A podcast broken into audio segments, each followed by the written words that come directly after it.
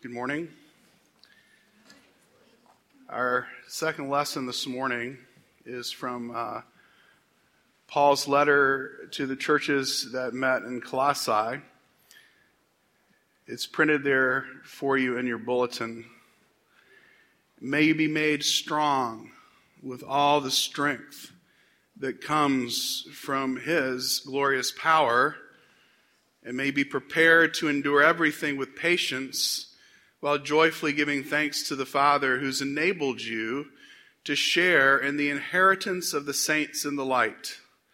He has rescued us from the power of darkness and transferred us into the kingdom of his beloved Son, in whom we have redemption, the forgiveness of sins. He is the image of the invisible God the firstborn of all creation. For in him all things in heaven and on earth were created, things visible and things invisible. Whether thrones or dominions or rulers or powers, all things, and in him all things hold together. He is the head of the body, the church He's the beginning, the firstborn from the dead, so that he might come to have first place in everything.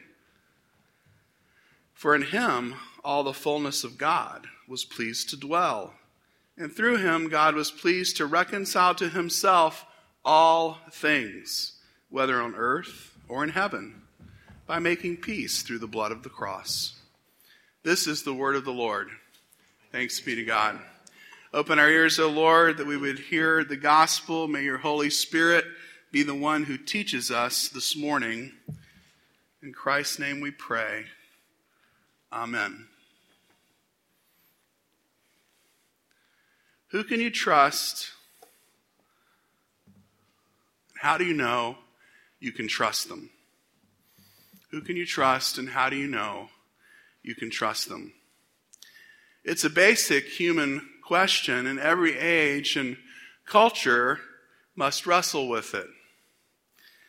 Now, we have some of our older kids in here with us this morning. Welcome. Glad you're here. Uh, and I bet that some of you can give the example of your parents as people who you know you can trust. You know you can trust them because your parents are looking out for your well being they make and keep promises to do certain things. They comfort you when you're sad, when you're anxious, and when you're afraid. They teach you about God's love and the like. In other words, your parents love you, but your parents aren't perfect. You're like, you're telling me. Parents sometimes fail to keep promises. Parents sometimes lose their tempers and whatnot. But even then, there's an opportunity, even in those failures, to build trust, to build love by modeling humility and asking one's kid for forgiveness. Indeed, when our hearts beat in patterns of forgiveness, as we sang earlier, we do have trust reinforced in our relationships, and we do open ourselves to receiving more of God's love and passing that love on.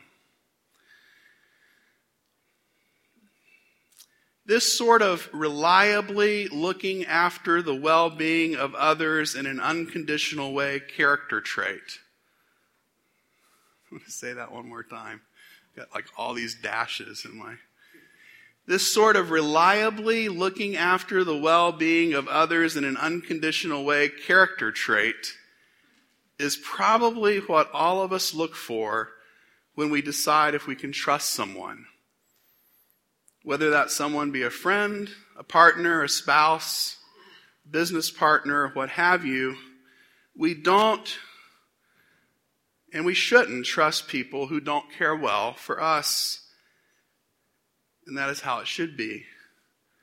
We don't trust people who are working an angle on us, who have an agenda that is ultimately built upon their selfishness and takes no thought of our well being.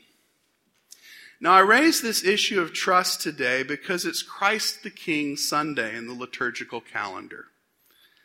And we are here to celebrate Jesus' sovereign rule over this world, a rule which has begun to be realized in the church and will one day be realized among all people when this world is joined to the world to come and God's peace and justice will be realized for the glory of human beings as well as the glory of God.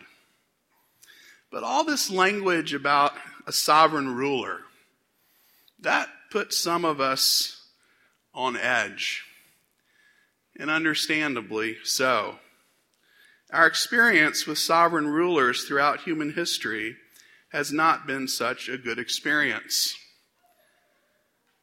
Why trust Jesus to be the one that gets it right? There's a remarkable exchange between Jesus and Pontius Pilate the night that Jesus was betrayed. Pilate says to him, Are you king of the Jews? Jesus answered, Do you ask this on your own, or did others tell you about me? Pilate replied, I'm not a Jew, am I? Your own nation and the chief priests have handed you over to me. What have you done? Jesus answered, My kingdom is not from this world. If my kingdom were from this world, my followers would be fighting to keep me from being handed over to the Jews. But as it is, my kingdom is not from here. Now, this is not just clever rhetoric that Jesus is engaging in here. Jesus is simply telling the truth about the quintessential nature of his kingliness. He is a king who will not use power like other human beings use power. Such a sharp contrast to the way the Roman Empire used power. Jesus then and now uses power for the good and well being of this world and all human beings. Jesus is a king who wins us over with unfailing, untiring love. This is a king who has tied his own well being to ours.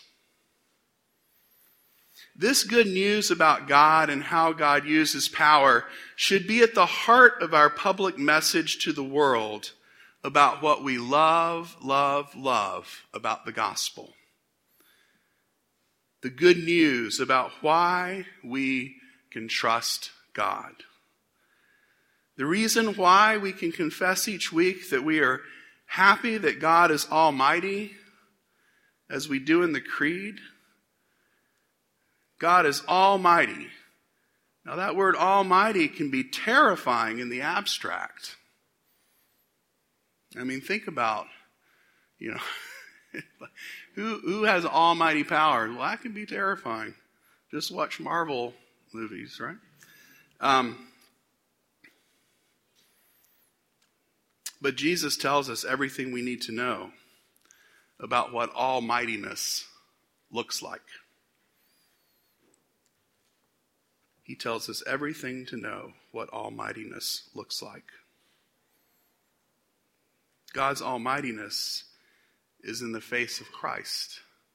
God's almightiness resides in the one of whom it is said he did not regard equality with God as something to be exploited and used for his own advantage, but emptied himself, taking the form of a slave, even unto the cross. We should celebrate that to whatever extent we are a community wherein we are discovering in each other that there are people who we can trust, we should celebrate that that is not because we found perfect people in one another, but because, because God's self giving love is inhabiting each of us and our community, enabling each of us to imagine that our well being cannot stand without the well being of our neighbors. Our well being cannot stand without the well being of our loved ones. Our well being cannot stand, dare we say it, and it's at the heart of the gospel, without the well being of our enemies.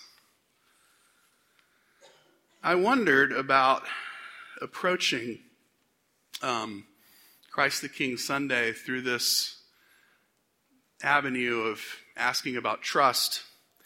But then I was um, reading, I don't know if she's in here or not, but Michelle's blog. So, Michelle, who's singing this morning and often sings and helps us sing here, uh, I was looking at her Kickstarter page, and if you haven't looked at it, I encourage you to. But um, she has a very thoughtful blog post about trust.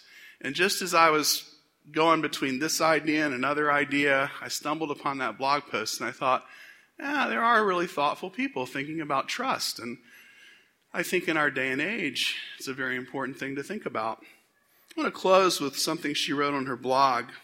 And I didn't tell her that I was going to do this. But when you post stuff on the internet, I mean, my, what, you know, what are you going to do? What is the nature of a relationship that inspires real trust? These are the relationships that are born and grow at steady pace. Growing organically between two entities that see each other as equal and deserving of the same treatment. And then beyond that equality, a love and a value for one another that proves itself through respect for one another. And then, when enough of those relationships, born of real trust, mutual respect, and mutual value, come together, you get community.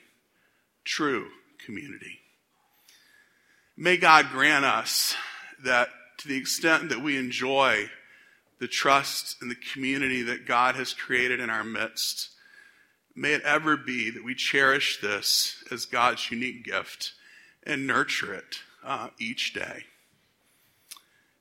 In the name of the Father, and the Son, and the Holy Spirit. Amen.